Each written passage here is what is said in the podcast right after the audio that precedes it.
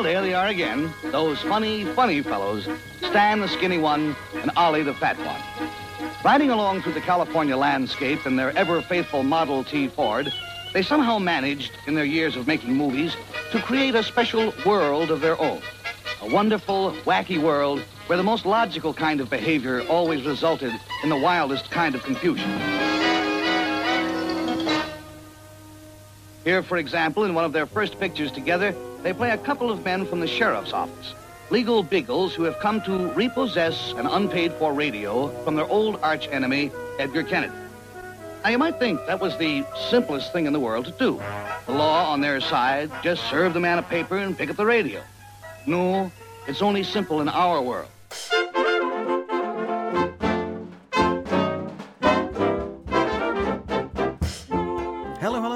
Welcome back to the Laurel and Hardy podcast. I'm Patrick Vasey, the author of Laurel and Hardy Silents and the editor of the all new Laurel and Hardy magazine, and this is episode 33.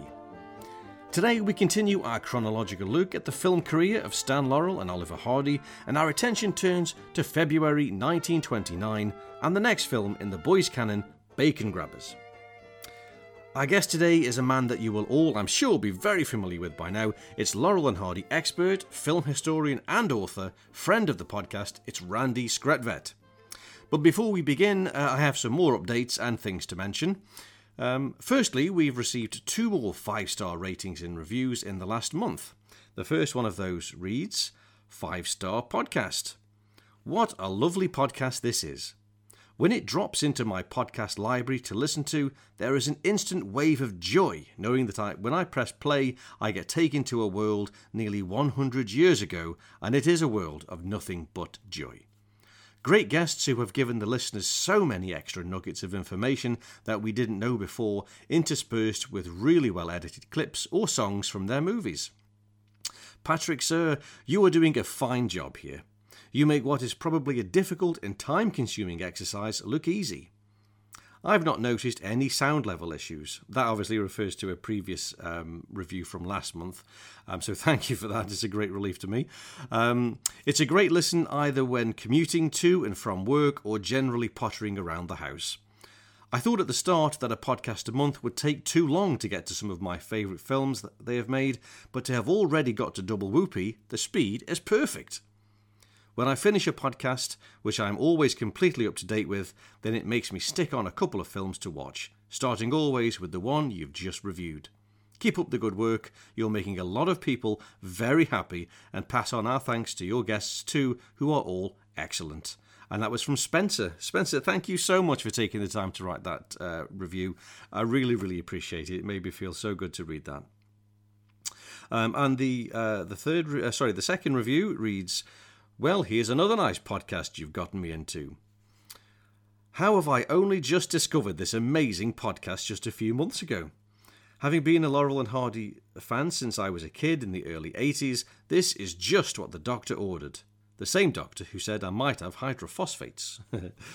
Patrick's enthusiasm for his subject matter shines through every delightful minute of these deep dives into each of the boys' films. His guests are the creme de la creme of Laurel and Hardy expertise, and the pace is always relaxed, allowing the experts to chat on and off topic in as much depth as they like, exploring every nook and cranny of each film, and thus ensuring their insights are preserved for posterity. His exploration of the silents has reawakened an interest in these films for me, which I have to admit I've neglected in the past. Patrick and his guests have accompanied me on many a long journey or walk this year, making the hours simply fly by. And I still have lots of episodes to catch up on and look forward to. Keep up the amazing work. I'll be with you until Atoll K. And that was from uh, ADCB100.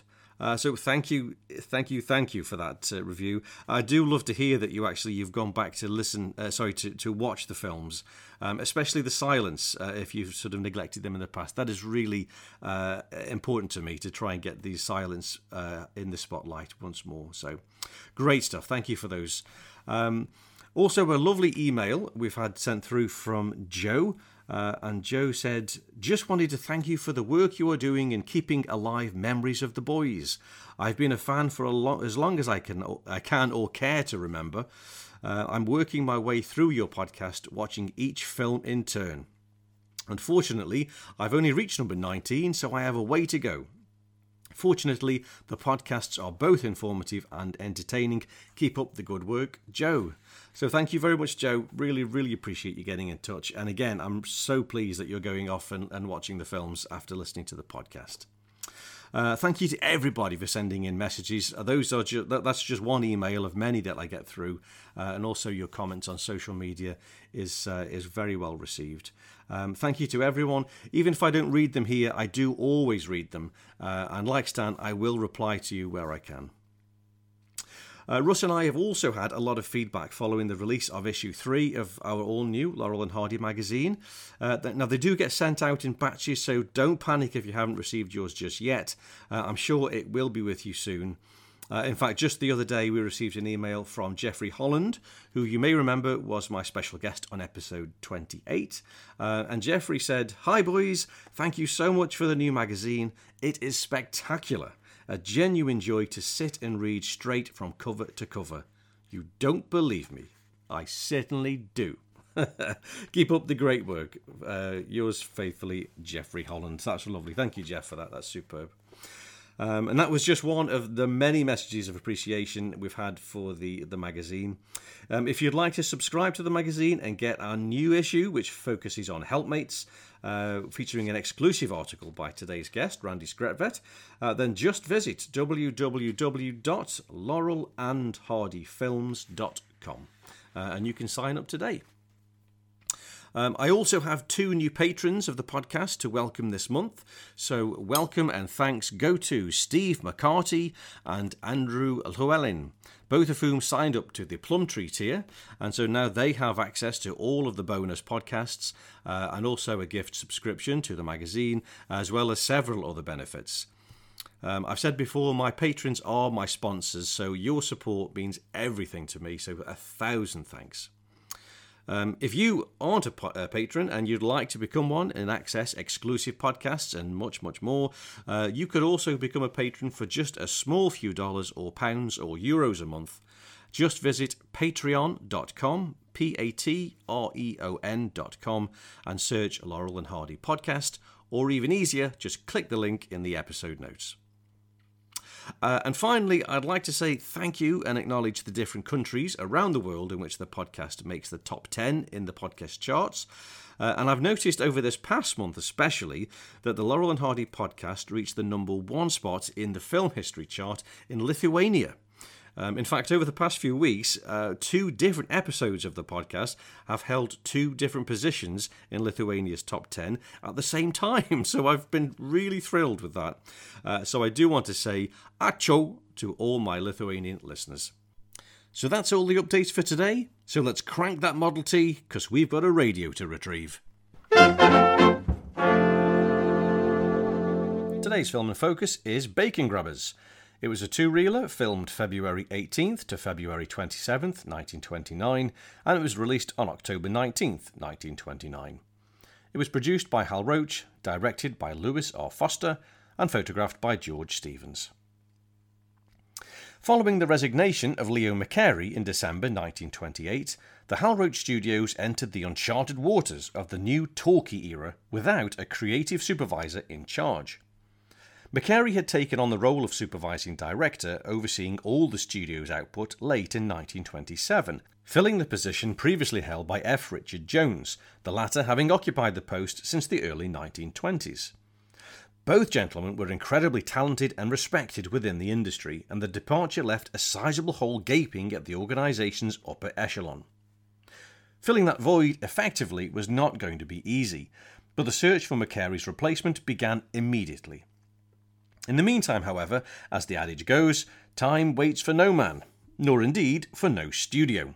And the lot of fun was now in the position of having to produce some of its most important and technically challenging comedy shorts since the studio began, without a supervising director. As a temporary interim measure, Hal Roach and Warren Doan stepped in to supervise all comedy productions on the lot until McCarey's replacement could be secured. For the most part, the main series were in good hands.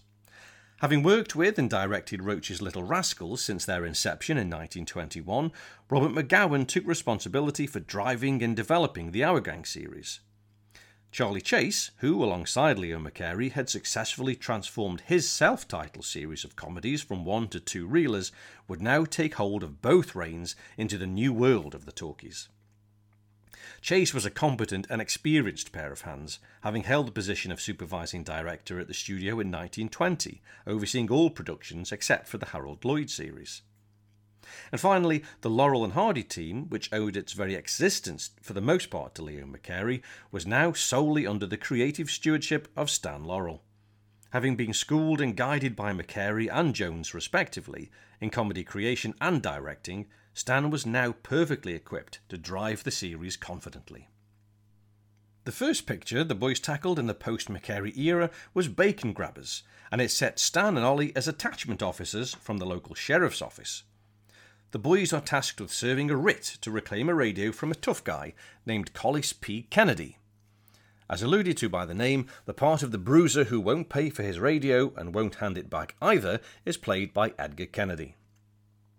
There are some nice bits of business in the opening scene in the sheriff's office, with some classic mix up gags involving hats, the writ, and a couple of internal doors. This sequence would be unashamedly recreated for their scene with Charles Middleton's character in the 1931 talkie Beau Hunks. Still, there's just enough individuality to each version to keep them both enjoyable in their own right. Here, the sheriff with the unenviable task of being in charge of Stan and Ollie is played by Eddie Baker in one of his numerous appearances with Laurel and Hardy.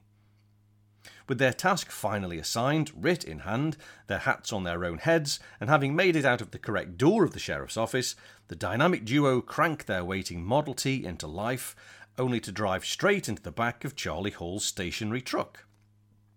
The impact damages the boy's radiator, and water shoots over Ollie's behind. To fix the leak, Hardy stuffs his handkerchief into the radiator, and the water stops. Initially, this scene was shot with Charlie Hall recommending the boys pour cream of wheat into the radiator, which would have messy consequences further down the road.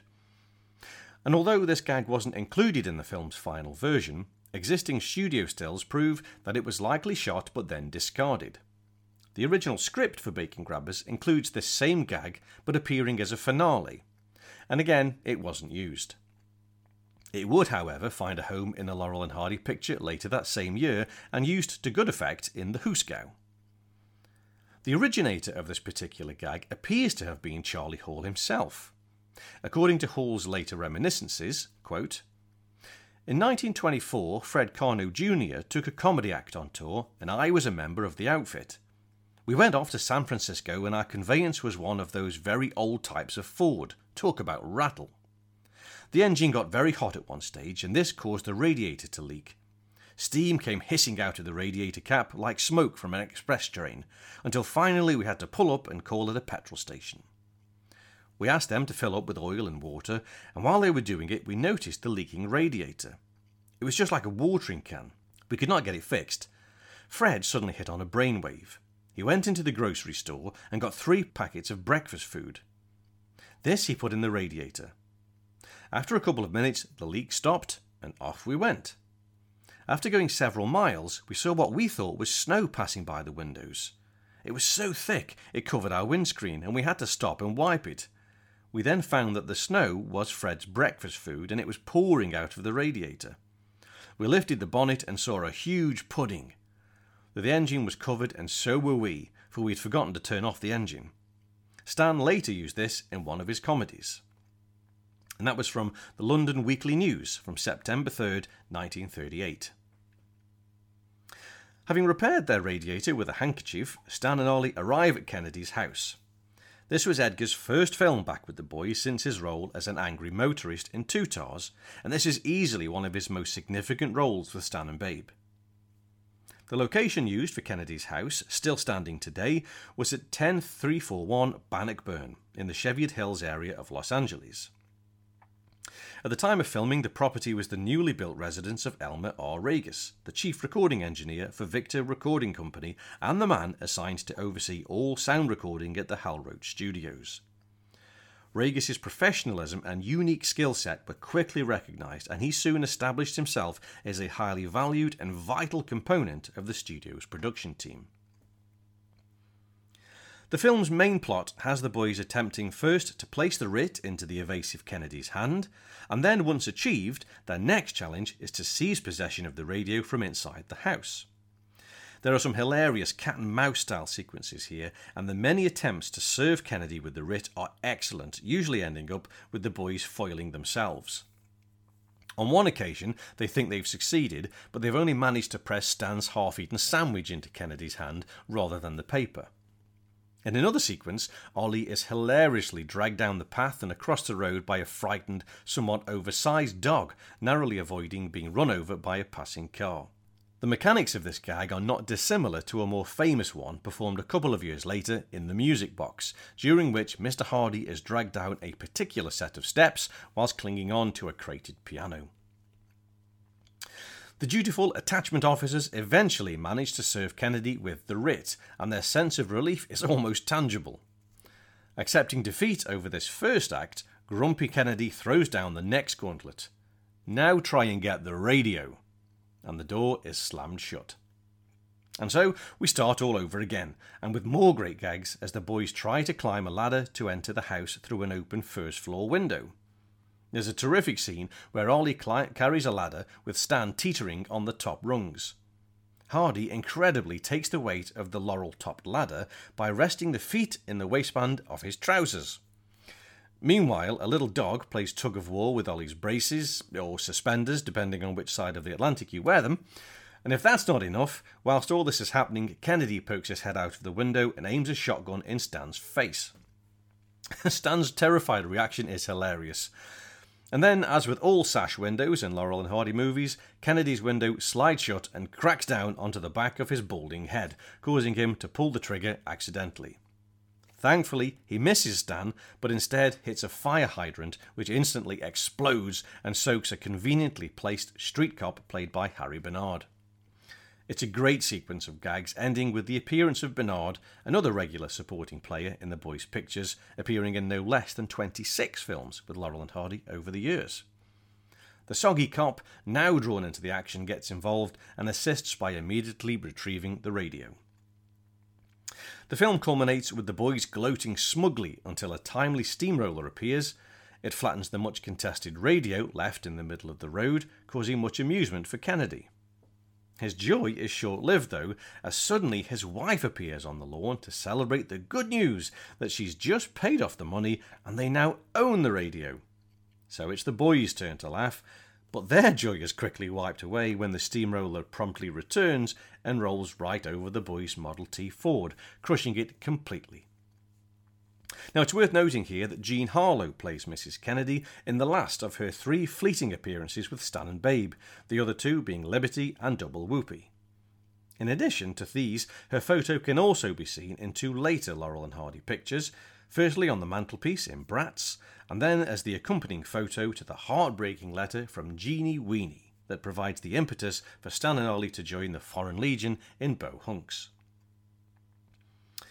Although Bacon Grabbers was filmed in February 1929, it wasn't released until October. The demands of exhibitors and their paying audiences were now for the fashionable talkies, and silent pictures quickly became museum pieces the Roach Studios keenly responded by producing as many talkies as they could, as quickly as possible, and interspersing their releases with the final few silent pictures. By the time Bacon Grabbers was finally released to theatres, five all talking Laurel and Hardy comedies had already been consumed by the movie going masses, namely Unaccustomed as We Are, Birthmarks, Men o' War, Perfect Day, and They Go Boom. And one has to wonder how the boys' final two silent films, Bacon Grabbers and Angora Love, were received by those same audiences. The dearth of exhibitor and trade reviews for these last two silent Laurel and Hardy comedies is perhaps a sign of the lack of demand for silent shorts by the autumn of 1929. Both Bacon Grabbers and Angora Love were released with synchronized music and sound effects tracks in line with several of their earlier silents. This time the music was recorded using only a pipe organ instead of a full orchestra score. Were contemporary audiences disappointed to be presented with the old silent versions of Stan and Ollie again after enjoying not only the sight but also the wonderful sounds of the boys' voices? This review arguably suggests so. Quote, Bacon Grabbers. This is one of Laurel and Hardy's synchronized comedies, and while good, it has organ accompaniment, which is not so good after running them in talking pictures and that was from the Bedford Theatre in Bedford in Exhibitors Herald World, 31st of May 1930. Public taste and the movie industry itself were changing fast. Moviegoers now not only wanted to see their favourite stars, but hear them as well. Nervous actors and their employers could only hope that their fans would accept their voices. This was an extremely anxious time as many careers were made and broken by this massive development. Production of all talking comedies was about to begin at the Hal Roach Studios, but there was still one more Laurel and Hardy silent short to be made.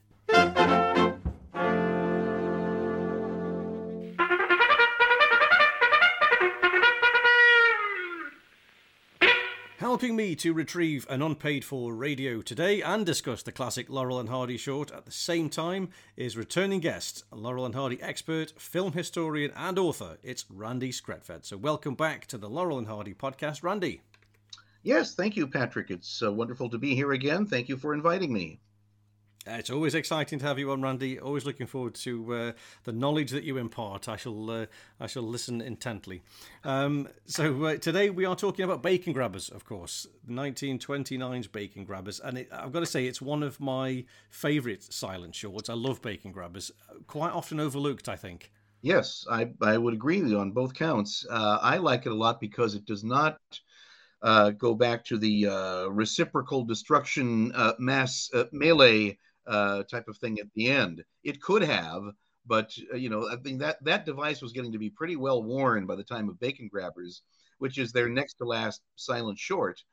Um, and uh, it, it's it's rather refreshing to see a Laurel and Hardy silent that doesn't have a mass of people ripping their trousers or throwing pies or you know, good as those sequences are.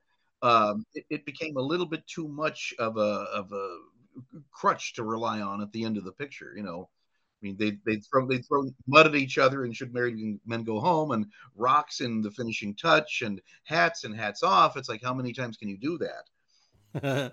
That's it. I mean, I, I, was I'm always quite disappointed when when watching Double Whoopee because that that is quite a different Laurel and Hardy film. I always think mm-hmm. up until the end, and then we get the same old kind of pastiche of uh, you know uh, ripping things off and tearing, you know, setting fire the, the, eye, the eye poking. Yeah, yeah, yeah. That's it. Yeah, it's just a little bit of a, a cheap way out. I think it's a disappointing end to that film. But uh, well, uh, they do they do have the nice gag at the elevator with the end, though.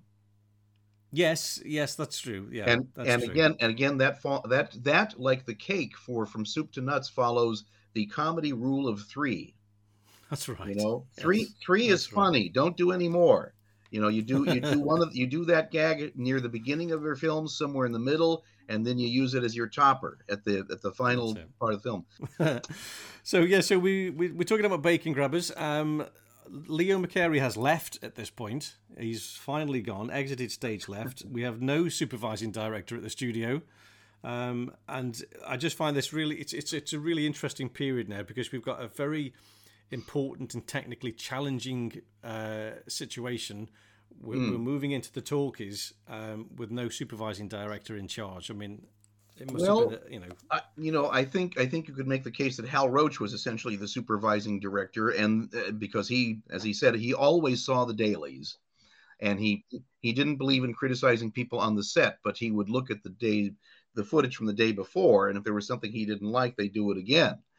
Um, uh, but you know, you also had people who were pretty much in charge of the individual units. Like you had Bob McGowan for our gang, and you had you had had Leo McCarey for Charlie Chase. I guess Charlie and uh, uh, Jimmy Parrott were taking care of, uh, of Charlie Chase. Um, Bacon Grabbers is uh, right smack in the middle of the the six film tenure of uh, Lewis Foster as director. He's interesting because he did the last three silents and the first three talkies. So he is he's really the director who shepherded them into that new technology. And uh, uh, I think I think they probably you know regretted the the transfer to sound early on because um, Bacon Grabbers a lot of it's shot outdoors, uh, and it would have been very difficult to film this in sound. You have to, you'd have to bring in a, a generator, a power generator. Uh, you'd have to have the camera all hooked up to sound equipment. Uh, you'd have to have the boom mic there and make sure that you don't get that into the shot. Uh, you, they still would bring in, I don't know if they did in the silent days, but they certainly did in the talkie days. Um, even if they're shooting outdoors, they brought in a lot of lights uh, uh, um, because of shadows. So, anyway, it would have been much more cumbersome. And uh, Bacon Grabbers is, you know, one of the last silents where you have that wonderful outdoor uh, ambience, you know, and and uh, uh, it's it's fun to see how wide open the surrounding area is. I mean, it's all houses now, very expensive houses now, and in fact, the Bacon Grabbers house itself was was newly built. Um, I can tell you about the house uh, if you're interested Yes. right now. Yes, Well, yes, yes, yes. Go for it. It, it, it still stands, and uh, let's see if I can find it here. It's on Bannockburn. It's right near the big business house. Um, let's see if we can find it. Here it is. It's at 10341 Bannockburn Drive. And uh, it's if you go to the big business house, which is at uh, Dunleer Drive, well, uh, the the, the Bacon Grabbers house is two tenths of a mile southwest from the big business house. So 10341 Bannockburn. And it you don't see much of the house now because there's a lot of trees around it, and I think there's a fence around it there. But you can you can see the top of the roof. And uh, the house had been completed in 1928, and in October of 1928, um, a, a new employee of the Hal Roach Studios, Elmer Raguse, uh, moved in because he was busy uh, designing and creating the sound recording equipment for the Hal Roach Studios. Uh, Roach knew that sound was the wave of the future, and he needed to get sound recording equipment installed in his studio. And so uh, Elmer Raguse came out from the Victor Talking Machine Company in Camden, New Jersey, and uh, needed a place to stay. So I think he was just renting uh, the house at this point. Um, but he was there for quite some time because um, uh, his grandson, Craig, whom I've gotten to know through Facebook, uh, sent me scans of some uh, uh, family photos in front of the house. And there's one of his his dad, little Elmer Jr., uh, standing in front of the doorway, and you get to see the full. You don't really get to see much of the entire house in the film. Mainly, you see the doorways, but um, uh, these are wonderful shots. I think I've got them in Magic Behind the Movies. Um, so it, you know, when when the Roach Studio needed to use a house, it was always smarter, as with Big Business and with Perfect Day, to use a house that belonged to somebody at the studio because they would understand that whatever damage was incurred to the house would be uh, repaired because and repaired quickly because the studio had uh, an army of carpenters and plasterers and painters and they could fix this up very quickly. So uh, uh, anyway, Elmer Raguse, uh, his, his I don't think his family had moved out yet from New Jersey. I think he was just there all by himself, and so uh, obviously he wanted to have a good working relationship with his uh, new employers. Actually, I think he was still being paid by the Victor Company, but anyway, he was going to be working at the Roach lot. Uh, so yeah, he uh, not only allowed them to uh, film outside the house, but they had to clearly go inside for that shot of Kennedy shooting through the window, uh, looking outside. So the camera had to go inside the house at one point. So happily, Mrs. Raguse wasn't there uh, to uh, say, "What are you doing?" that probably would have been her reaction. So Do you know when when Elmo actually joined the Roach staff? Because as you say, I'm pretty sure he was he was still a Victor employee at this point. Yeah, they brought out six. The, there was a crew of nine. I remember this from Harvey Wasden saying this. Harvey Wasden said the sound crew, when they first started, was nine people. Three of them were local from LA, and and six of them were brought out from Camden. And and uh, God bless him, my good friend John Tefteller, who is uh, a, a renowned uh, a collector and historian of old recordings, but on the side has also amassed a fantastic collection of Laurel and Hardy stills. He brought to me a. Uh, it was in the envelope. It was a still sent by one of the sound engineers to his mother. Sig Sig Baden was the guy's name. B A D E N. Sig S I G was his first name, and bless him, he he he had a, a, a photograph of the whole crew uh, from Camden with Warren Doan, the Roach executive whom you mentioned, and Stan and Babe. And then he had a little flap of paper on which he had uh, written the names of each of the guys in the photograph. Oh, fantastic. So, thank you. you know, I might have been able to find the names in the payrolls, but wouldn't have known who was who. And and because because he did that, and because John Tefteller found it and loaned it to me, I was able to say, ah, well, that's that's uh, uh, James Green there, and you know, and that's William Harrison. So uh, I don't recall offhand precisely the date when they arrived, but I'm sure it's in a section of Magic Behind the Movies called A Sound Future. So so uh, uh, as as close as I can come to it, it will be in there. Yeah, is that image that uh, John showed you? Is it was that in, in your book as well? I'm sure it is. It was it was too good a still not to use. oh, might. Let's see. Yeah, they, they might be on. Is it where they're leaning up against the back of the truck? Uh, yes. Let's see here. Yes, it's on page 180. And we have in order Sig C. Baden, Jimmy Green, Warren Doane, Elmer Raguse, Stan, Jack Whittaker, Babe, Aldebert Henry Dip Neese, and John G. Harrison. So there they are in all their glory. And uh, then there's also a shot of the sound truck uh, in front of the administration building, and everybody came out to look at it, including Edgar Kennedy, whom you can see, uh, and Bob McGowan also.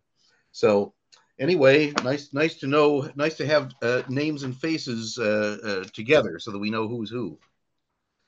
But, anyway, Elmer Raguse uh, gave uh, permission to use his his rental house. I don't know who owned the house at the time. Maybe they wouldn't have known or had approved, but we weren't going to tell them about it. Um, but the house is certainly still there. Not, if they watch big business. I'm sorry. Say, certainly, if they'd seen big business, they wouldn't have approved. Well, I can I can tell you something else about uh, big business too. Um, recently, I talked to uh, the niece of uh, William Terhune. Uh, Sunny Turner is her name. And she said the story that she always heard, and this kind of reconciles the two accounts of the, the wrong house.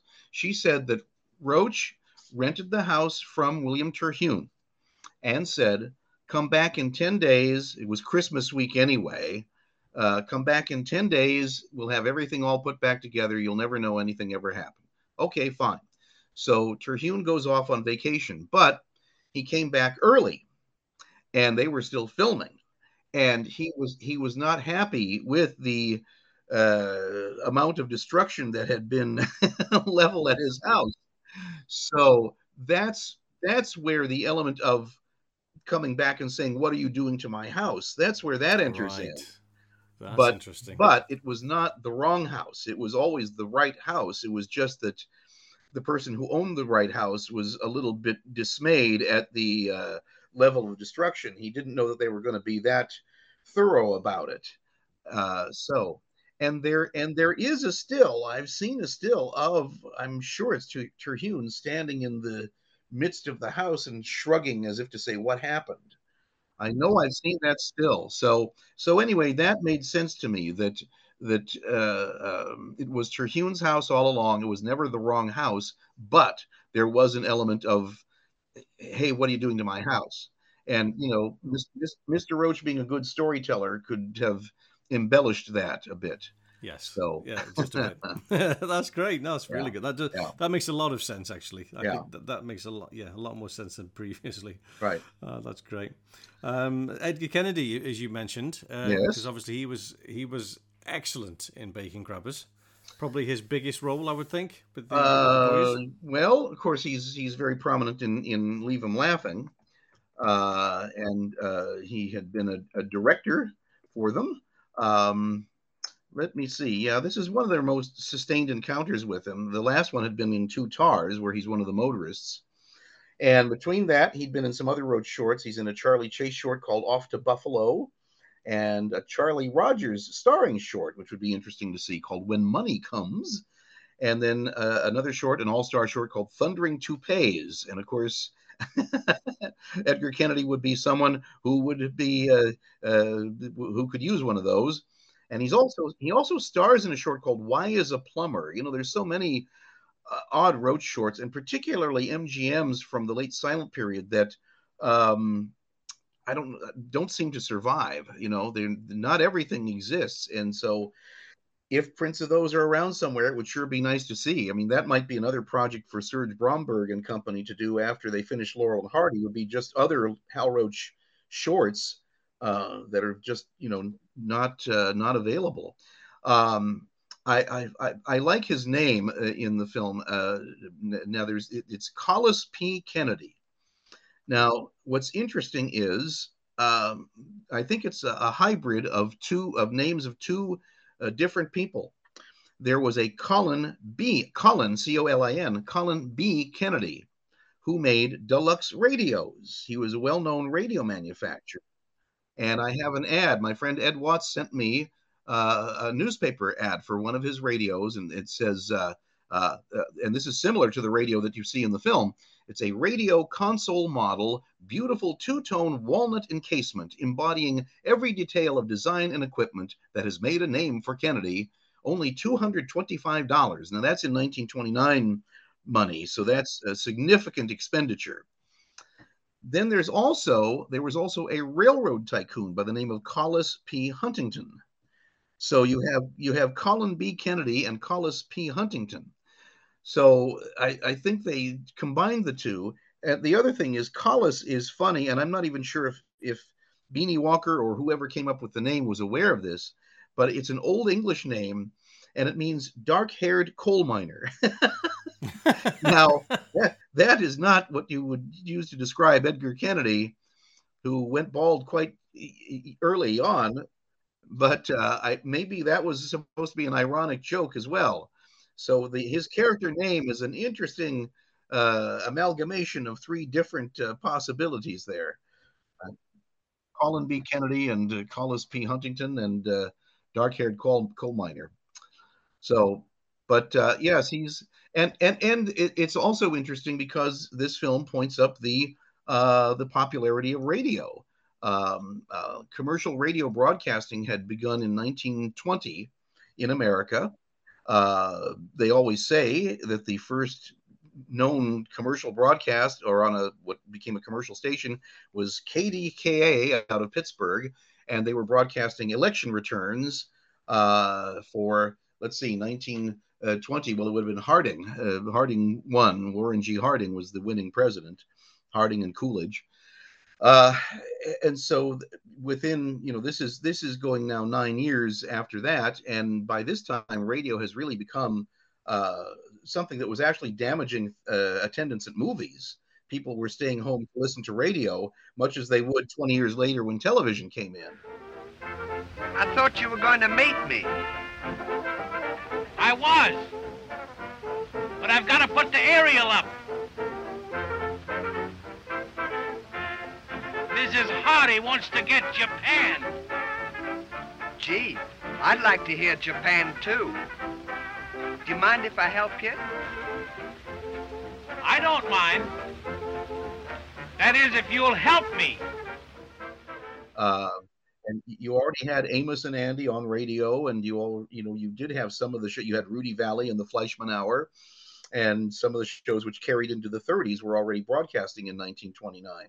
So uh, uh, the the the formats of programming, uh, soap operas and situation comedies and variety shows, were already becoming you know together in in 1929. So radio was becoming quite an quite an industry.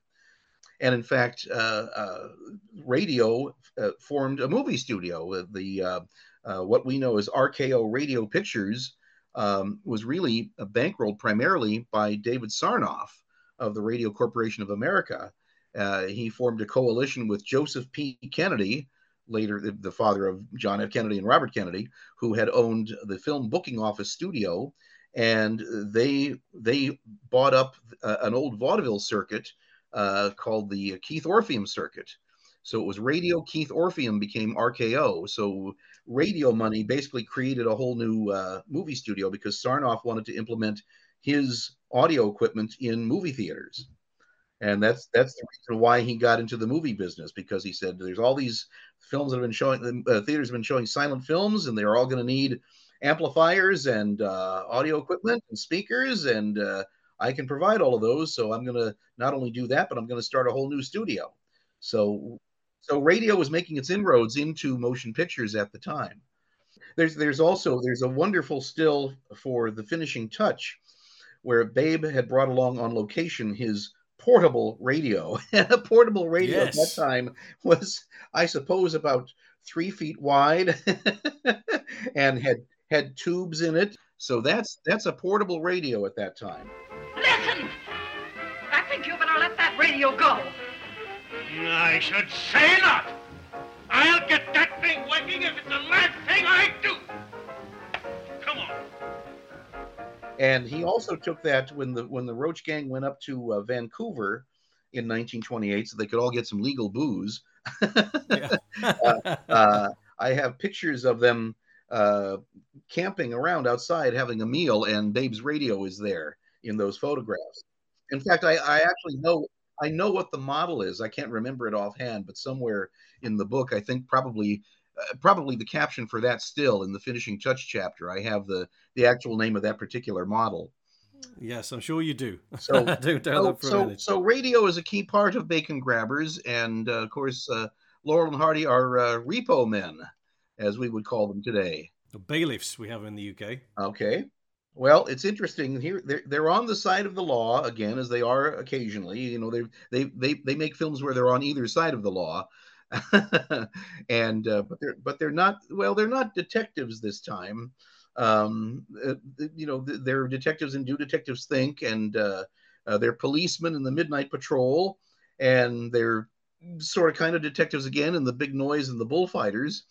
Uh, but this time they're attachment officers and uh, so they, uh, they they have to serve a, a, subpoena to Mr. Kennedy to get him into court, uh, small claims court, I would imagine, so that they whoever owns the radio or who's owed the payments uh, can get the money.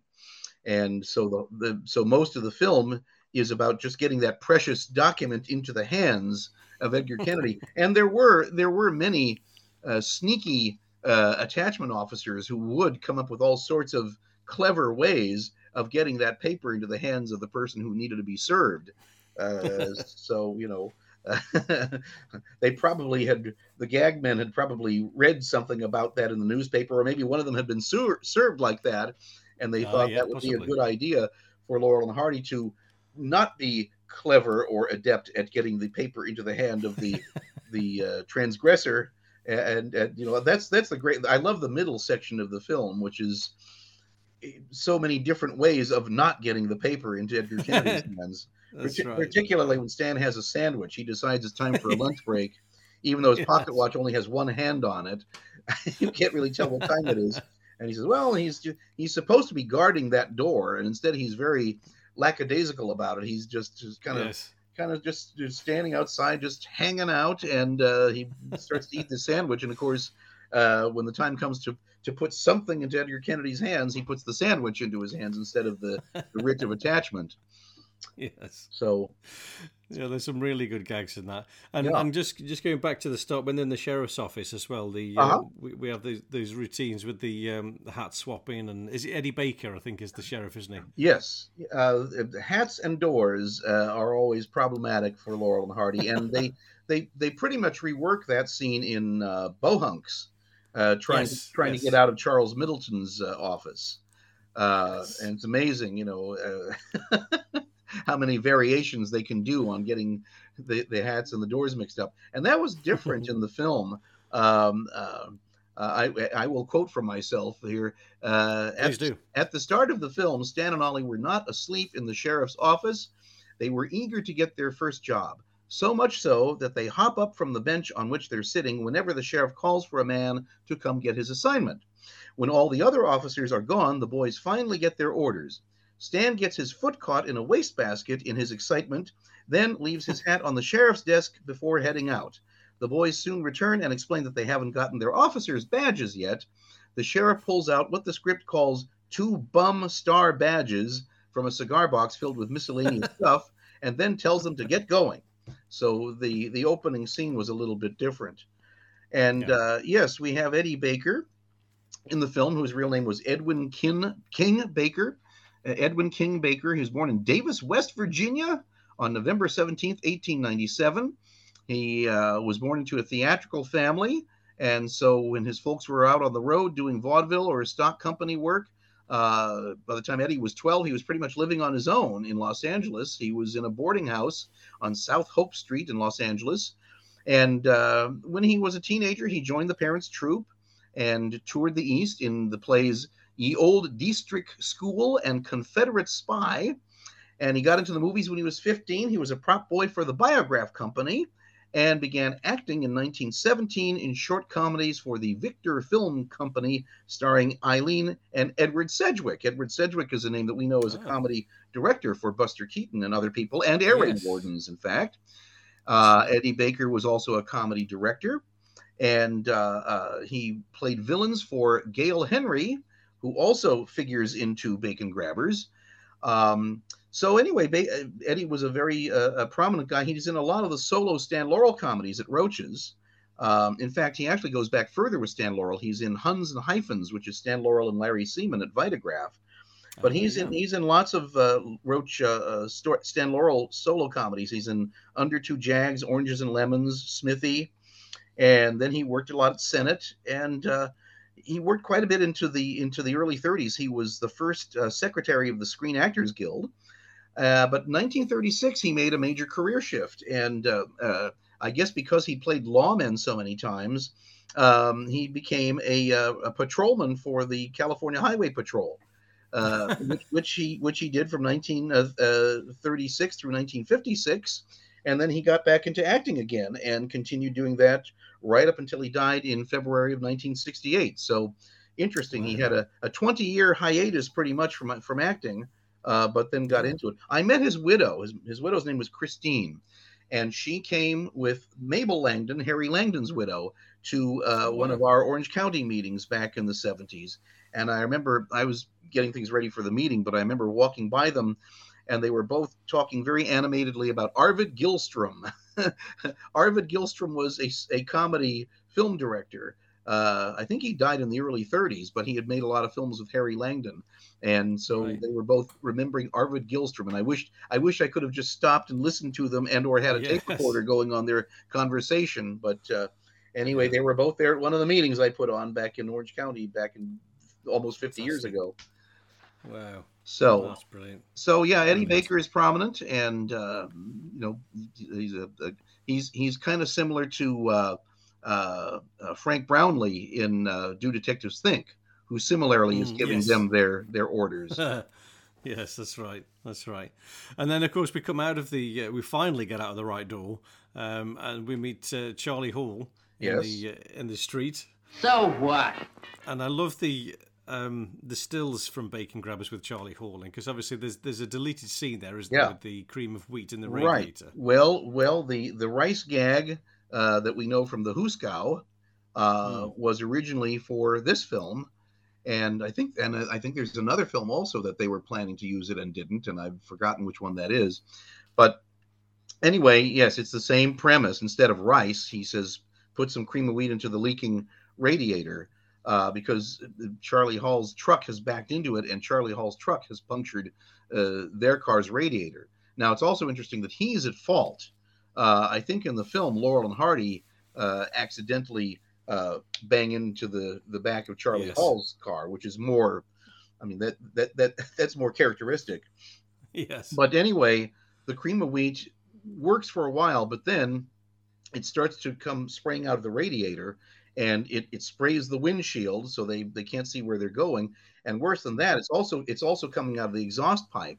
So when they stop at an intersection, uh, it sprays a curious dog, uh, two refined young ladies seated on a bench, uh, a very unfortunate manhole worker, and of course a cop. So that was a, a, a rather elaborate gag that they had planned, but I don't know how far along they got in filming. Obviously, they filmed the first part of it because there's a still of them with a package of cream of wheat and Charlie Hall going, "See, that'll work." So uh, yeah, that would have been a great scene. I'd have loved to see that one. yeah, that sounds really yeah, good. you know, probably just cut for time. Uh, you know, if, Yeah, if, if this could have been a three reeler, uh, you know, that that that would have been a nice uh, nice gag to have. Um, and, and and and it also maybe I should I'll I'll just go ahead and, and, and mention it now because that gag also formed the original ending of the film. The Ah, ori- yes. the original ending of the film is uh, the the uh, steamroller comes by and it demolishes Kennedy's radio, but that's all. Uh, Yeah. uh, it, it doesn't demolish their car. Uh, uh, Right. and, and there is a still showing Charlie Rogers as the driver of the steamroller. Now, whether or Yeah. not you originally saw him or not, I don't know, but he did get into costume, and there is a still of them Yes, looking right. up, looking up at him as he's standing in the cab of the steamroller. So anyway, right. it, it demolishes the radio and then just goes on. And then Laurel and Hardy get into their car and they try to start it up, and it explodes all by itself. and then who should come along at that precise moment but Charlie Hall? And Laurel and Hardy say, "Your cream of wheat wrecked our radiator, and and or wrecked our car." And Charlie says, "It wrecked mine too," which is why which is why he's walking. You see. Now, Yes. now, now, maybe they didn't want to incur the wrath or a, a lawsuit from the cream of wheat people. Not, not that there are going to be too many customers using cream of wheat to put in the Yes. radiator, and maybe that Exactly. maybe that's why they don't they don't have a brand product in the Hoose-Gow. They just say rice. I'll tell you how to stop that leak. Put some rice in the radiator. Rice, yeah, rice could be anybody, yeah. you know. So so no rice Yeah. manufacturer is going to get after them for that. But cream of wheat is a very specific product, which you, which you can still buy. So so anyway, it was interesting that you know they always liked to, and I admire this about Laurel and Hardy because so many comedians don't, is you know, whatever element they introduce into the film, they always tie it up, except for Bonnie Scotland, which has a whole bunch of loose ends. but that film was a mess anyway. Uh, uh, but uh, but you know, having introduced the cream of wheat gag near the beginning of the film, they were going to use it as the finale. You know, at, I mean, they always try to tie things up. Uh, I remember I remember George Marshall uh, saying that uh, you know they they had come up up with the idea of the the, the cook being in uh, uh, the in the, the army jail with them and uh, you know vowing his vengeance and then Stan said well well that's got to be our ending you know they had they hadn't thought of that for the ending but uh, since they had this new scene where they're in in jail with George Marshall as the cook they said well that's our ending is you come back and now I've got my knife so you know that's that was the inspiration for that so they always tried to have things all nicely wrapped up and resolved at the end of the picture even in, a short Now, do you know which um, who uh, originated the story of the cream of wheat? Do you know where that came from? uh evidently charlie hall Yes, that's right. It charlie was. yes, hall it and fred karno jr That's it. That's Yeah. it. It's a great story. Really, really good they story. were i don't know if they actually used cream of wheat but they evidently were on a vaudeville tour together It was um, David Crump um, when I when I spoke to him after his Karno book came out. Uh-huh. Uh, he flagged this one up, so I, I looked up the original piece. and It was from the London Weekly News, September third, nineteen thirty-eight. Interview with Charlie Hall, uh-huh um, and he says uh, he says in nineteen twenty-four, Fred Karno Jr. took a comedy act on tour, and I was a member of the outfit. We went off to San Francisco, and hmm. our conveyance was one of those old types of Ford the engine got very hot at one stage, and this caused the radiator to leak. Steam came hissing out of the radiator cap like smoke from an express train, until finally we had to pull up and call at a petrol station. We asked them to fill up with oil and water, and while they were doing it, we noticed the leaking radiator. It was just like a watering can. Hmm. We could not get it fixed. Fred suddenly hit on a brainwave. He went into the grocery store and got three packets of breakfast food. This he put in the radiator. After a couple of minutes, the leak stopped and off we went. After going several miles, we saw what we thought was snow passing by the windows. Uh-huh. It was so thick it covered our windscreen and we had to stop and wipe it. Hmm. We then found that the snow was Fred's breakfast food and it was pouring out of the radiator. we lifted the bonnet and saw a huge pudding. uh-huh the engine was covered, and so were we, for we had forgotten to turn off the engine. Hmm. Stan later used this in one of his comedies. Yeah, well, there you go. Well, you know, you you you use whatever good ideas uh, from whatever source you uh, you can find. Exactly. Very good. Yeah, exactly. no, great, great to have that story. It is. It is. It's really, really good. Um, You see, that's you say, that- the- that's that's something which is not in my book because I didn't learn that until after the book was out. So new things are coming along all the time. this is the trouble. Well, it's go, it's going in my book. Good, good.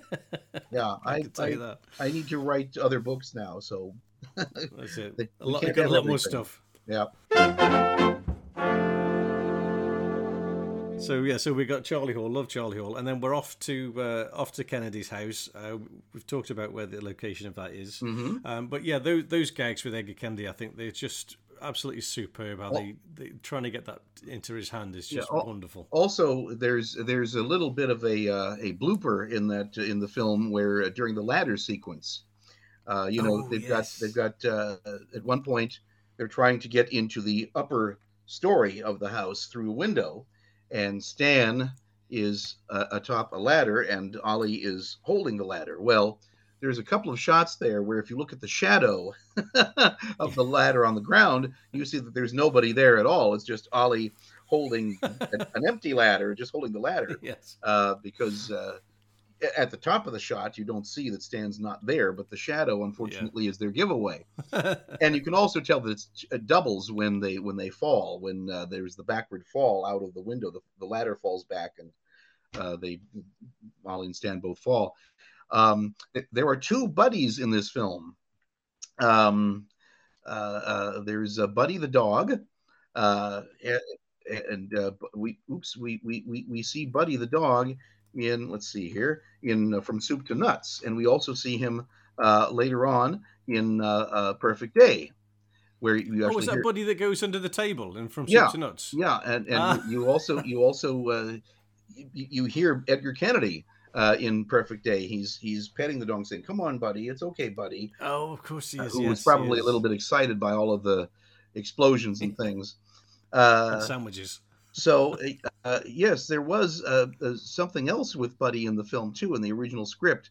Um let's see here. Uh, as written, Buddy goes to Kennedy's front door and finds the writ, which Ollie has dropped.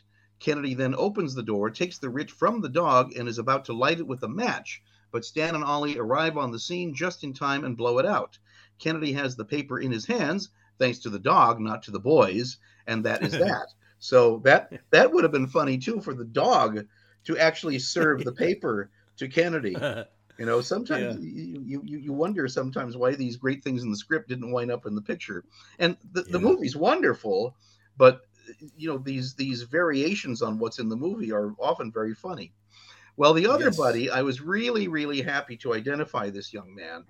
In fact, this was one of my key goals when I was rewriting Magic Behind the Movies was to identify this kid because he's he's prominent in Bacon Grabbers and in Angora Love, where he's oh, okay. He's he's the the boy who just who realizes that the goat is not in front of the pet store, and he alerts the ah, right, pet yes. shop owner, uh, whose name I forget right now, but he's the same actor who plays Gillette, uh, Buster Keaton's assistant in Sherlock Jr.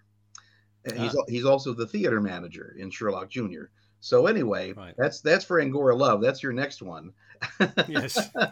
but the child actor, his name was Jack Vernon Moore or Buddy Moore, and uh, he was born March seventh, nineteen twenty. So he's not quite nine years old at the time that they made this. This is in February of twenty nine. So he had about a month to go before he would turn Right. nine years old.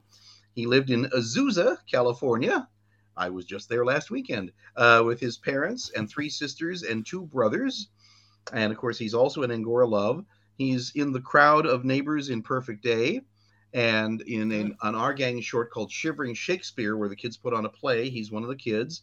And it appears that he had a deleted scene in Helpmates because I found him in the Oh. payrolls uh, ascribed to that production, but there there was nothing in the script that that indicated that uh, there was a young boy in it. But for some reason, he was paid for being in Helpmates. Now, Right, so- okay. so- sometimes they charge off expenses for one production to another one, so that might be what they Oh, did. okay.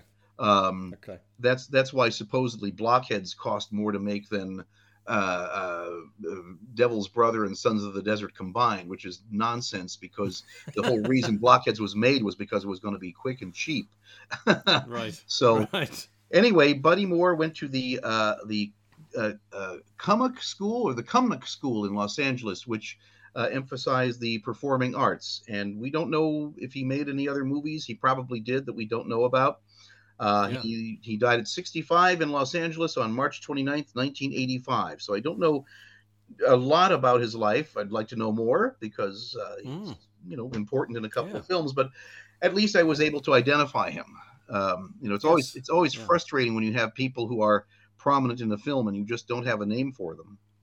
Yes. Yeah. Uh, do you have the um the script for Helpmates? There's no mention of him in in in the script. For helpmates, yeah, I have helpmates. Yeah. Yes, I do. Yeah. There's no no mention of uh, of a young boy in there. Nope, nope. I, I I have it's it's about it's about uh, uh, twenty feet away from me right now. and Helpmates is a script that is very very close to the movie, much more so than almost okay. any other script I've ever seen. Um, wow, that's there's there's one there's one extra little dialogue exchange which I think they filmed and cut because there's a lap dissolve where it would have been. And uh, the ending was a little bit different, where Stan was supposed to join Ollie sitting in the chair, uh, and, and also uh, somehow the phone was still working, and Ollie gets a call saying that his fire insurance has just run out, which is a little contrived. I'm I'm glad they they did it as they filmed it. But Yes, uh, other than that, it? uh, it, it is a twin to the film, which was surprising because, you know, as Hal Roach said time and time again, uh, 50% of what's in the script will not play. And that's usually Yes, what you yeah. find when you look at the scripts. You find that about half of it is familiar to you from watching the movie, and the other half Yeah. of it is, as with Bacon Grabbers, really funny stuff, which isn't in the film. And sometimes Yeah. it's what were they thinking? sometimes go, what? You know, what, what, why would they ever think that would work? So, happily, we don't have any of those instances in the Bacon Grabber script Absolutely. which I hope I hope I dictated entirely because I, I- you know, I I have a lot of things that I dictated on tape 40 years ago, uh, which I don't have in text, and there may be some other scripts, some other complete scripts on those tapes that I dictated uh, years Ah. ago, and uh, I'm I'm always on the lookout for more uh, shorts scripts for uh, perhaps a Laurel and Hardy movie scripts volume three. So Yeah. you know, there's there's still Yeah. plenty of them out there that I uh, I don't have as yet. So you know, You'll have to you'll have to publish a list of the ones you're missing. uh, See if we yes, can, I will. I will. I did just recently, through the courtesy of Richard Bann, I just got the one for uh, Sailors Beware. Oh, fantastic! So so there's one. Oh, and I and I also just recently won at auction a 1915 script for Hurley, Stan, and Wren in The Nutty Burglars. Ah, Isn't wow. that something? Okay. How many copies of that do you think survive? I think one. and I got I got it for two hundred dollars, which I thought was quite a bargain, actually. that sounds a Uh, yeah, it so, does. so it had that, and it had a contract for the Gus Sun vaudeville circuit, which was real small time vaudeville, and it's and it's signed by uh, uh, Edgar Hurley. So, uh, uh, yeah, I was really really happy to get that because we know what acts Stan did in vaudeville. There was Raffles the dentist, and there was no mother to guide her, and uh, the Nutty Burglars, which which sort of transformed into the Keystone Trio, basically the same uh, sketch, but now with Stan as Charlie Chaplin. Uh, uh, but you know, I, I don't recall ever seeing the actual script for these things before. So nice, nice to know what he did three times a day for Yeah. for a couple or three That's years. amazing. So yeah, What a find! so that That's will fantastic. that will get out in to the public in something somewhere from me. So you know Watch the space. Love it. Well, Fantastic. anytime I anytime I, I'm able to to get these wonderful artifacts, the the whole point of getting them is to get them out to to Yeah, the fantastic. Laurel and Hardy admirers, so it's part of the historical record. Absolutely. No, that's a credit to you, Randy. That's great. Um, so, talking of dogs, there's a massive dog uh, Oh. also in Bacon Grabbers. Yeah. Do we know who that is? no, I don't know the name of the of the, of Oh, the big no. dog, but uh, but but but seems to be uh, genuinely frightened by the the phony dog. Uh, yes, the phony dog.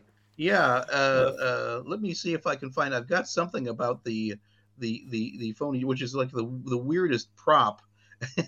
yes, yeah, because that it- turns up in other films, doesn't it? Yeah, it's in an Our Gang. Uh, uh, uh, let's see if I can find find it here in my. Uh, there it is. Yeah. Uh, okay. Uh, probably the strangest prop in any Laurel and Hardy film, and um uh, it's in a 1926 short called "Along Came Auntie," and Babe is in that, and and Vivian Oakland uses it to frighten away a process server, uh, played by Tyler Brooke. So we need to go back and look at that and see if there might be uh, any similar gags used uh, between Along Came Auntie and Bacon Grabbers. And you can also see it, not very prominently, but there's an Our Gang comedy called Bargain Day. And uh, the poor little rich girl is uh, blonde Shirley Jean Rickert, and she has all sorts of toys in her playroom, and that that phony dog is in there as well. So, and it looks like it was used as a like a ventriloquist puppet because it's got a, a string on it to open the mouth. So you know it almost looks like Yes, a like, right. a like a ventriloquist dummy for if you did a an act with a, a, a prop bulldog. But uh, That's right. I, I like the way that the big dog seems genuinely scared of it. it does, yeah. and runs. And we have And- we have and- that great gag where it's dragging Babe down the path. Well. yeah, or or Babe's double. oh, Babe's double. Probably Cy Slocum at this point. Uh, Yes. and and then and then the well-timed uh, uh, arrival of the car right after right after that. That's the right. car that almost That's hits right. him.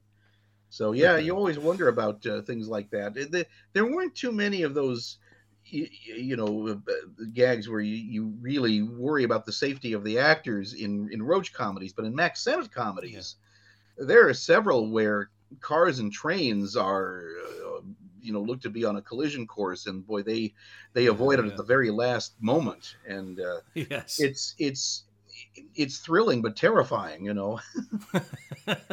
but uh, yeah, Cy Slocum was. Uh, I, I think the the double at this point for Babe was Cy Slocum, whose real name was Lyle Edward Asher. Now, why he would change his name to Cy Slocum, I have no idea. But he was from Illinois, born in 1902 on January 7th, and uh, he was in film work until the late 1940s, and then he became a carpenter and a professional bronco rider. hey, so he never he never quite gave up the the dangerous life but he went from stuntman to bronco rider so he evidently was someone who had a passion for uh, physical injury yeah, absolutely. I love it. I'm just trying to think which. Um, here we go. Here we go. Uh, Along Came Auntie. I was looking at Along Came Auntie, and not that long ago Uh-huh. when I was doing my um, episode on That's My Wife, because Hmm. the storyline of That's My Wife is very similar to Along Came Auntie. Hmm. And that's when I spotted this dog. I was, like, oh, that's the same dog. So, Hmm. um, yeah, that's right. Yeah. Um, Well- that's an interesting. one. um hmm Vivian Oakland is to inherit a fortune from her aunt, Yeah. providing she proves that she is still happily married to her oh husband. we go Played, played by Babe Hardy. Hmm. The snag is that Oakland has divorced Hardy and married another man, Glenn Tryon. As the divorce hating aunt typically arrives to stay, Oakland realizes that her new lodger is her ex husband. The three must put on a show to fool the aunt for Oakland to secure the money. It's one of these you- Yeah. you've got to be married Yeah. to get the you know to get Yeah. the money and all that kind of Yeah. stuff. Uh, so it turns into a bit of a farce, and uh, uh, Gr- Glenn Tryon dresses up as a woman, as Stan would do, and that's my wife. Yeah, it's quite, it's quite good. as quite- as he does again in sure. 45 minutes from hollywood so yeah Yes, that's right. Yeah, that's Seems right. like any any clean shaven comedian at the Roach Studios was going to be drafted into uh, dressing up as a woman at some point. well, Stan Laurel did. We don't realize this, but Stan Laurel did that from what uh, September of 1918 through January of 1922, I think. I mean, he and he and would would do it three times a day because he did this vaudeville sketch called "No Mother to Guide Her," in which he played this uh, old biddy, as they used to call them. So uh, uh, performing in drag was uh, nothing unusual for him because he did it for three years or four years. yeah, I suspect it was probably quite a big musical trait, isn't it? To, oh, sure, yeah, the pa- the pantomime woman. dames, absolutely, Yeah, yeah, yeah. and and the the the the taller and more stout you were, the funnier the dame you were. uh, in fact, in going through uh, the history of babes in Toyland, uh, it wasn't Babes in Toyland, but there was a play called Babes in the Wood, and the storyline of that was uh, appropriated for Babes in Toyland. But there was a famous pantomime dame who was about six foot three and 280 pounds who played a female character. And uh, as I and and in Christmas pantomimes, of course, in England, usually the the female characters are played by men. So, yeah, that's uh, that's a that, that's a that's a uh, a, a uh, long-standing theatrical tradition. Yeah, definitely, definitely. Uh, and Jean Harlow, of course, Yes. pops up right Yes. at the end. Uh, this, I believe, is her last Hal Roach film. Um, Yeah. She's in three with Laurel and Hardy, and uh, she's in at least one with Charley Chase. Uh, I think it's called "What Women Did for Me," um, and uh, uh, uh, Roach had a story about that. It, also, originally in the script, she was supposed to be Kennedy's daughter. Um, oh, right, but I think they specify that it's it's his wife. I'm not sure, but anyway, we always assume that that, that, that that's his wife. Um, uh, you know, she she Hmm. I calls him think she does she refer to darling. She something? calls him darling, which you, Yes. you probably a, a, a daughter wouldn't uh, do for daddy. daddy, she would have Well, said. we, will, we won't go into that. Yeah, let's let's hope not. Yeah, the uh, yeah the press sheet. Uh, no, evidently was still in the press sheet. The press sheet indicated that her her role was originally envisioned as Kennedy's quote fair young daughter unquote. Uh, the press sheet also describes Laurel and Hardy as quote the latest and most willingly inefficient additions to the sheriff's staff of property attachers. And so the the story about her is that just after she finished this film, she went into Mr. Roach's office along with her mother, of course, who ran her life, and her stepfather. And she asked to be released from her contract. And I remember seeing her contract at USC, and it was signed as Harlean McGrew, uh, which evidently was her uh, uh, her her married name. Har- uh, her husband's name was Chuck McGrew the second, and he was just sort of a wealthy playboy. And anyway, Roach said, she said her husband disliked the motion picture business. She said, It's breaking up my marriage. What can I do? So I told her I'd tear up her contract, which I did. And actually, her marriage to uh, Chuck McGrew II was already on the rocks, and it didn't really matter whether he liked the movie business or not, because Jean's Right. mother wanted to get her into a better contract with a bigger studio than the Hal Roach Studios.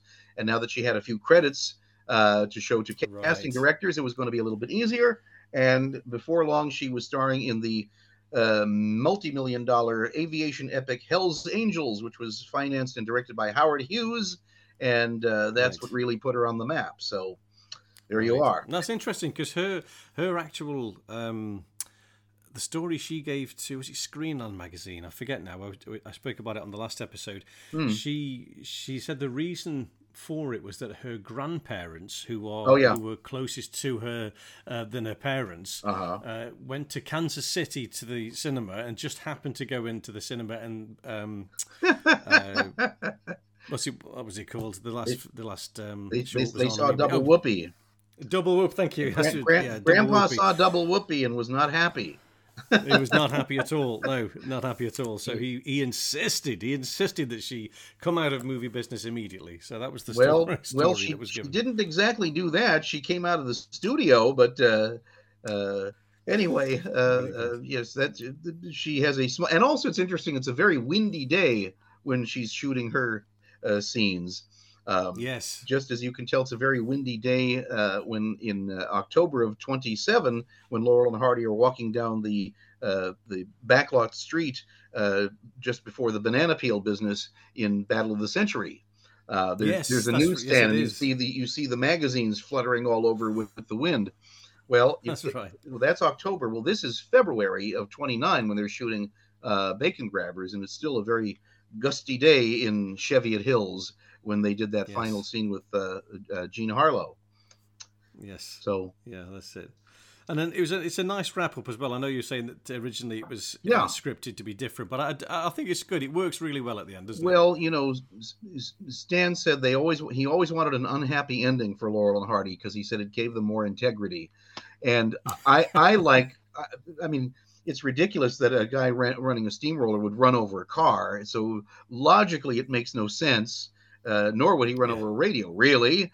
But but I like the turnabout is fair play. You know where Laurel and Hardy Yeah. finally get the radio. We, we, at last we've got it, and we can return it to whoever has rented it to Mr. Kennedy. But here comes the steamroller, and now it's just nothing but a, a pile of wooden splinters and tubes. And Kennedy is just, you know, there's your radio. Or oh, oh, then yes, Jean Harlow comes in. She says, "I just paid for it." So yes, so that's that's that's turnabout is fair play number one. Is Kennedy's laughing because the radio's been destroyed, but now he realizes that he's just paid for this useless pile of rubble. Okay, Yes. now and then now Laurel and Hardy are laughing, but then turnabout when and yet again is the the steamroller goes all, all over their car. So they That's both it. wind up That's with uh, useless machinery at the end of the film. Was ever thus. So so yeah, so I I I, I like that.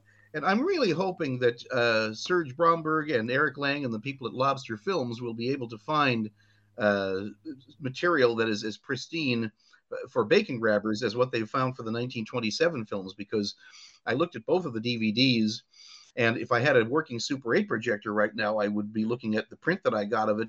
I think I have two prints of it actually from Blackhawk, um, because I know I bought it when it was only available as a silent, and then in the mid to late 70s they found the soundtrack discs and and issued it again this time with the music. And so i think i've got two prints of it.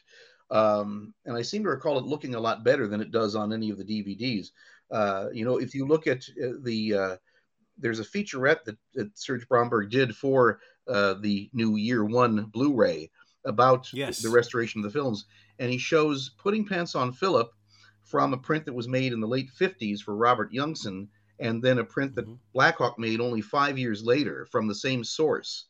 And you get to see how much more deterioration has happened just naturally, just the film just decaying.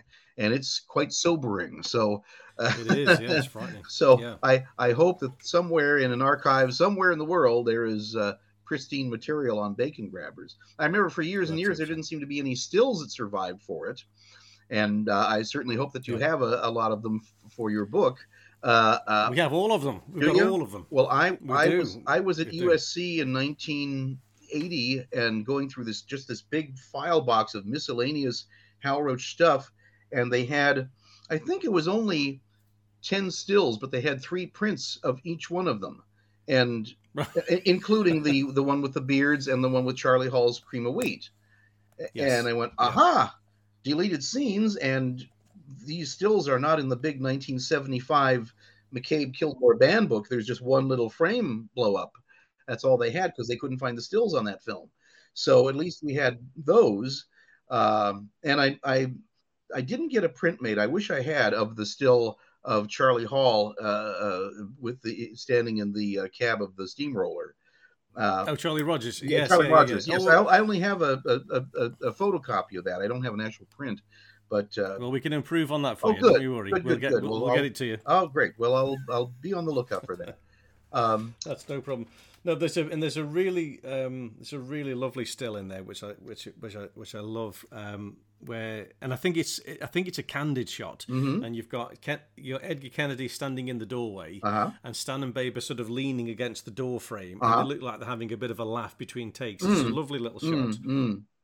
Well, good good for Stax that he filmed the, uh, shot those as well. well, you're you're you're you're whetting my appetite for the book.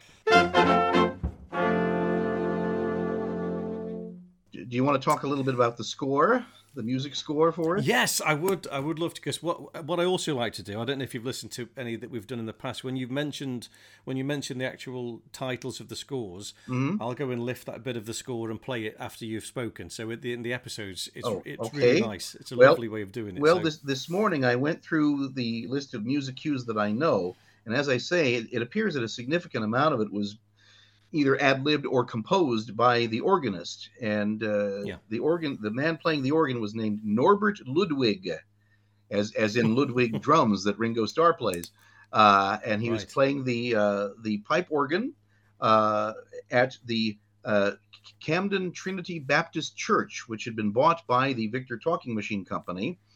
And uh, this was on Tuesday, August 6th, 1929, from 7 p.m. to 11:15 p.m. at night. Uh, this was a long day for uh, old uh, Norbert because he had earlier done uh, an Our Gang film uh, in the morning. Let's see. Um, uh, yeah, he'd done Saturday's lesson uh, from 9 to 12.15. He did reel 1, and from 1.15 to 4.30, he did reel 2 of our gang's Saturday's lesson. And then Bacon Grabbers was all recorded from 7 to 11.15. So that was a long day for poor Norbert. And uh, let's see, he was from, uh, where, uh, born in Lusk, Russia uh, on December 28, 1902. Uh, he grew up in Austria. He studied at the Vienna Conservatory before beco- coming to the United States. He studied at Juilliard, so he was a very well trained musician. He became a naturalized United States citizen in June 1922, worked as an organist in New York at the Rivoli, Roxy, and Paramount theaters. And uh, let's see, he wrote several tunes. There was one called Blue Scare- Scarecrow, which got into the television era uh, as the theme of a show called The World of Mr. Sweeney. And uh, when he did the scores for Bacon Grabbers and also for Angora Love, he played the Estey, E S T E Y, that's the uh, manufacturer who made the pipe organ. And this again was at the Trinity Baptist Church in Camden, New, New Jersey, which was now a Victor studio. And this is also the same uh, location and the same instrument on which uh, the great jazz performer Fats Waller made his uh, pipe organ solo recordings in 1926 through 1929. Those of us who love old jazz records are well familiar with those, and it's the same same organ that is being played for for those. Um, it's interesting. He probably had some difficulty keeping his performance synchronized with the film because the pipes were in a separate room from the organ console.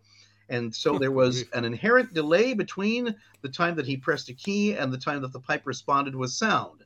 So that Wow. could have been a little bit uh, a little bit difficult when you're trying to uh, precisely Yeah. uh, coordinate your your your music with the with the action. There was another man Yeah. by the name of William H. Reitz, R E I T Z, providing the percussion, and somebody else named J. Wolf. I don't know the full name, but just J. Period Wolf, and he had the sound effects. He was doing the barking of Kennedy's dog. I don't know if he was Yeah. actually barking or if he had some other uh, device making the sound effect. And he also had the rubber razor, the raspberry uh, toy that did the snoring for the uh, the uh, Laurel and Hardy when they're sleeping at the beginning of the film.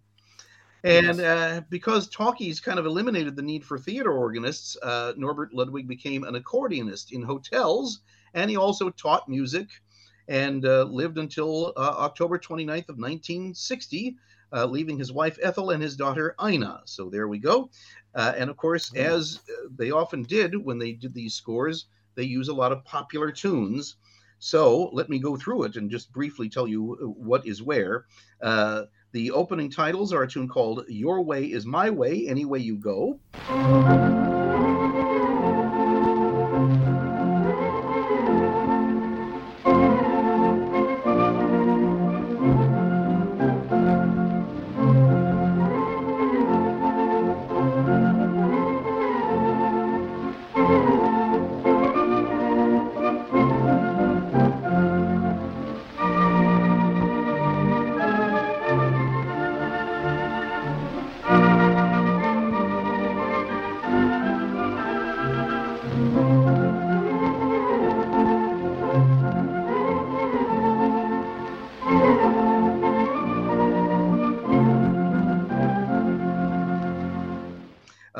The sheriff's office, it's Canadian Capers.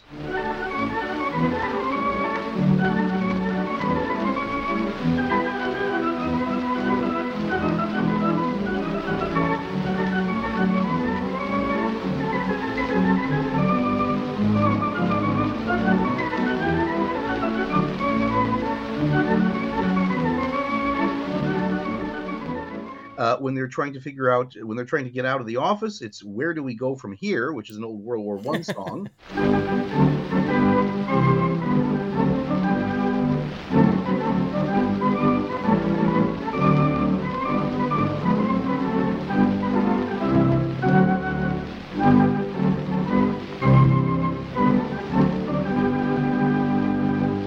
Okay, the next one uh, is uh, oh, at the, when they're at the front door, it's called "Do I Know What I'm Doing."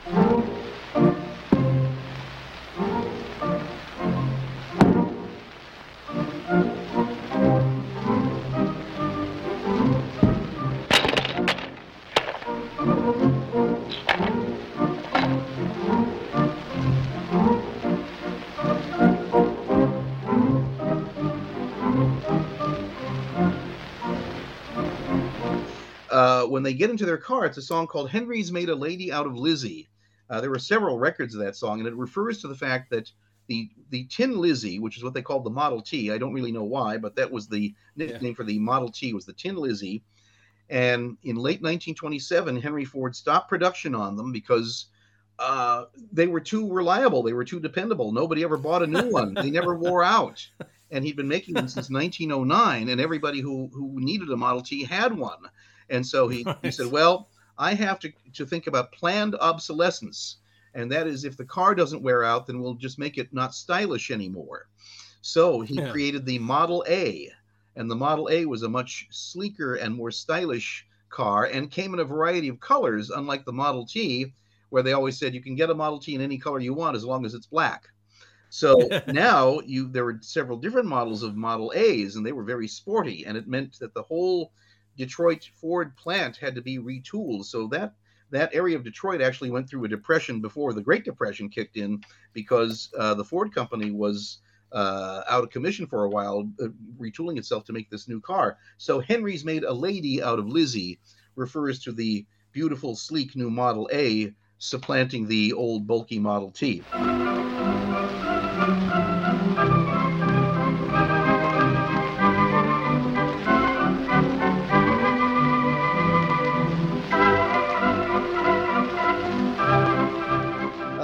and then once again, where do we go from here? Which when they're saying which way to the house? Uh, when you first see Edgar Kennedy mowing his lawn, it's a song called "Here's That Party Now in Person."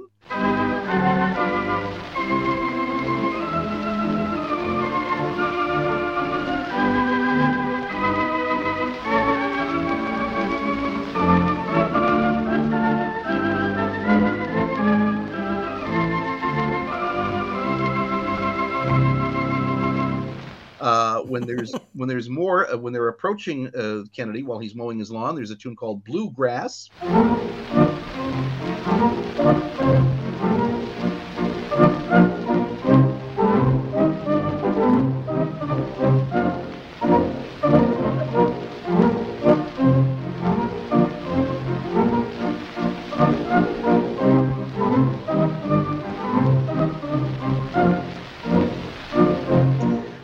When you first see Buddy Moore with the big dog, it's a tune called The Whistler and His Dog.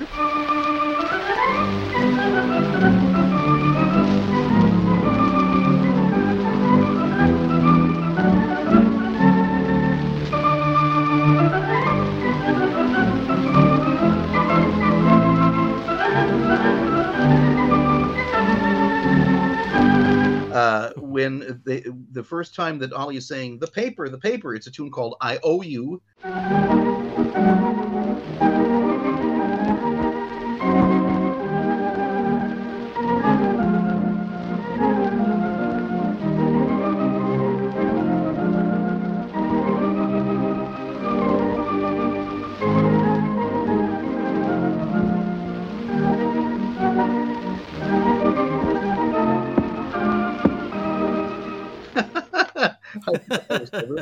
uh, when they're at the window, uh, uh, the upstairs window, it's my window of dreams.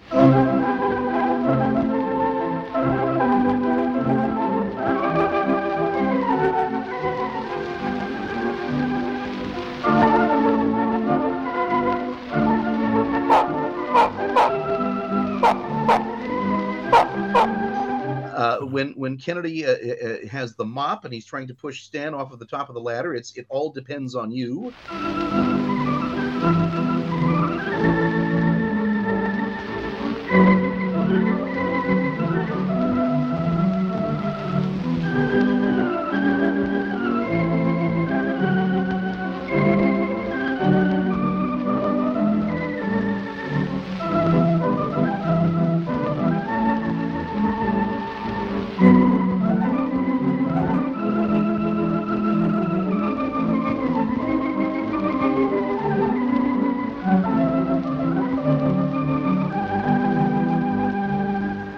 They go back to my window of dreams. Then when Kennedy has the shotgun and he's aiming at Stan back and forth, it's "Shoo fly, don't bother me."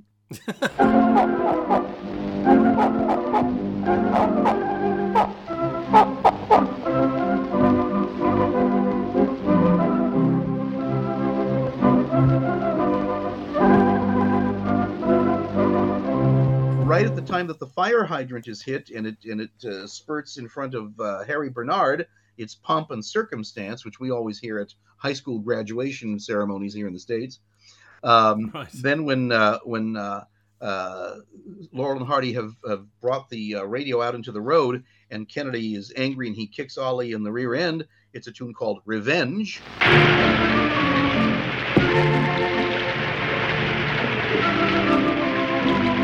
And uh, then there's a little bit more of I Owe You when Jean Harlow comes up and says, Darling, I paid for the radio.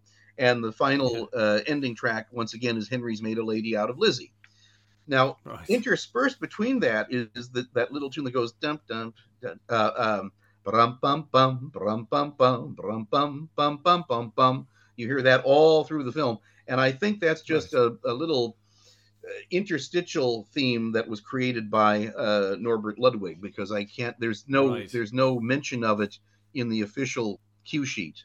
So so that's what I can tell you about uh, that score. Um, uh, it was, uh, re- re- of course, it was issued on discs, and uh, the real one is Matrix number MVE 55757, and real two is MVE 55758. And uh, I hope there are still original discs for that somewhere. Uh, Mike Jones uh, told me that he's got one of his members who's got a pristine uh, set of discs for uh, uh, Angora Love. And of Oh, course, wow. of course, uh, uh, Serge Bromberg and Eric Lange are planning to do 1928 and 1929. So, Yeah. God, God willing, we'll all still be here in a couple of years, and uh, hope we can get uh, proper recording on that because uh, what we have is rather scratchy. So it would be nice to have a, a lovely, clean Yeah. sounding transfer of that. Absolutely. Is there a is there a DVD um, available that has the original? Yes. Um, Yeah. Track track. Yeah, the the the image one that uh, Michael Agee did, uh, the Lost Films of Laurel and Hardy series has that, and the Blackhawk Right. Prince in the late '70s had the original score. Yeah. Gotcha. Okay. But, uh, so I don't think it's on the Universal. Set. No, I think they've got either Beau Hunks or something else on it. Yeah, Yeah, I think so. it Yeah, is available. It's out there. That's good. That's good. And Brilliant. yeah, well, uh, the, and uh, f- f- final notes I can tell you is that uh, the film cost uh, thirty nine thousand three hundred and eighty seven dollars and eighty four cents to produce. Where I found that, I have no idea. and and recording the score all by itself cost four thousand forty three dollars and six cents. I don't wow. why why there's Wow. six cents there. I don't know, but anyway, uh, the other thing is that uh, uh, it was filmed at the last two weeks of February. It was scored on Tuesday, August sixth of 1929, and it was released on October 19th, uh, which I think is a month after the last MGM silent feature was released, which is a Greta Garbo movie. Um, so so there were there were quite a few Roach silent shorts that were released after the last MGM silent feature. And uh, as I say, I think Angora Love, which came out in December of 1929, uh, uh, I think that's the last silent released by any major studio in America. Uh, there were some there were some very low budget Western uh, studios that, that made westerns for for rural theaters that had not weren't uh, couldn't afford to uh, convert to the new sound equipment, so they were still running silent films. Um, there's actually a movie about that called "It Happened in Hollywood," and uh, it's about an old washed-up uh, movie cowboy who was great in silence but couldn't make the transition to talkies. Well, there's this rural community, and there's this boy, a sick boy in a hospital in this little rural community, and his community has only only been able to show silent movies. So he's still a big star uh, where these kids are. And uh, the, the kid sends him a letter. He's saying, gee, I'd sure love to meet you in person. And the, uh, the washed up movie cowboy, he, he can't get any of the big stars to come with him, but he gets all of their doubles and it, it looks it looks as though they're the actual doubles because they do resemble these people. There's W.C. Fields and Mae West and all these other people dressed as those stars, and they all come to visit the boy in the hospital. But it's because the, his his old silents are still playing uh, in this rural community. So yeah, you can imagine it probably did. It didn't just all happen overnight. You know, suddenly installing amplifiers and speakers and all these things which you hadn't needed before, you know. Uh, and, and of course, it caused a great upheaval with all the musicians who formerly had been working in silent pictures. So, uh, as as as Chauncey Haines, who was a theater organist, said, we had suicides galore, and so it's a sad, uh, uh unfortunate uh, circumstance thanks to new technology. Yeah, absolutely. Yeah, I know. We I know in the past we've spoken about um, how certainly Bacon Grabbers and Angora Love may have been received by audiences, mm-hmm. given the fact that they were pretty much museum pieces by the time they were released. Yeah. Um, and I, I, I haven't been able to find uh, hardly any reviews mm. of Bacon Grabbers mm. um, or Angora Love for that matter mm. so far. Mm. Um, I found one review for Bacon Grabbers, but that is dated 1930. That's the only one I could really? find. Ah. Um, and inter- interestingly, it's from the Exhibitors Herald World right. from uh, Bedf- Bedford Theatre in Bedford, PA. And it says, Bacon Grabbers, this is one of Laurel and Hardy's synchronized comedies, yeah. and while good, it has organ accompaniment, which is not so good after running them in talking pictures. mm. Yeah, by the time that Bacon Grabbers came out, five of their talkies had already been released. Yes. Because yeah. MGM, MGM was rush releasing those into the theaters because they didn't know if sound was going to last. You know, uh, they they thought maybe this is just a flash in the pan, like 3D was. You know, 3D didn't last, so uh, uh, who who knew if people were going to say, okay, this was a nice novelty, but now let's get back to silent pictures. Um, and it's too bad they couldn't have coexisted because really silent films are a whole different art form from talking pictures. Uh, it's too bad that they couldn't coexist. Uh, it's also too bad that radio drama couldn't have coexisted with television in in America the way that it has in England. I know they still have radio drama in England, and uh, that that that too is a unique art form. It's not just an inferior form of television. It has its own properties, its own artistic properties. Yeah. So. Yeah. Yeah. Without a doubt. Yeah. That's right. Brilliant. All right. Well, thank you for that, Randy. That's uh, another excellent look, okay. another deep dive into uh, one of the one of the boys' films. Only one silent picture to go, yeah. and uh, and then we hit the talkies. So that's exciting stuff. Um, but uh, Oh, that's brilliant, Randy. If you can um, hang around, we're going to do a little Q and A for the patrons of the podcast very shortly, if that's okay with yourself. All right. Um, but otherwise, thank you so much for joining us again today. It's been brilliant to learn about uh, the behind the scenes uh, of Bacon Grabbers and all that goes with, all that goes with it. So, thank you so much, and hopefully, we'll we'll have you on again soon. Thank you very much for having me. And so the curtain comes down on another episode. I do hope you've enjoyed our chat about bacon grabbers today. I know I certainly did. And don't forget, if you'd still like to hear more with me and Randy, then there's a further 30 minutes or so just waiting for you on patreon.com, as well as a host of other exclusive episodes, all with very special guests such as Steve Massa, Glenn Mitchell, Richard Bann, and many more. Uh, and one more thing Russell and I will be attending the Talking Pictures TV Festival in Christchurch on the 14th and 15th of October 2023. That's Christchurch in the UK, I should, uh, I should add. Um, so if you're thinking of attending the event over the weekend, please do come and say hello. Uh, we'd love to see you there. So, all that remains to say is thank you again to our brilliant guest, the ever fascinating Randy Skretvedt. Thank you to the Beau Hunks Orchestra and Basta Music. And as always, a huge thank you to you for spending this time with me once again. And so until next time, it's goodbye from him. Goodbye. Goodbye from him. Goodbye. And a very goodbye from me. Goodbye.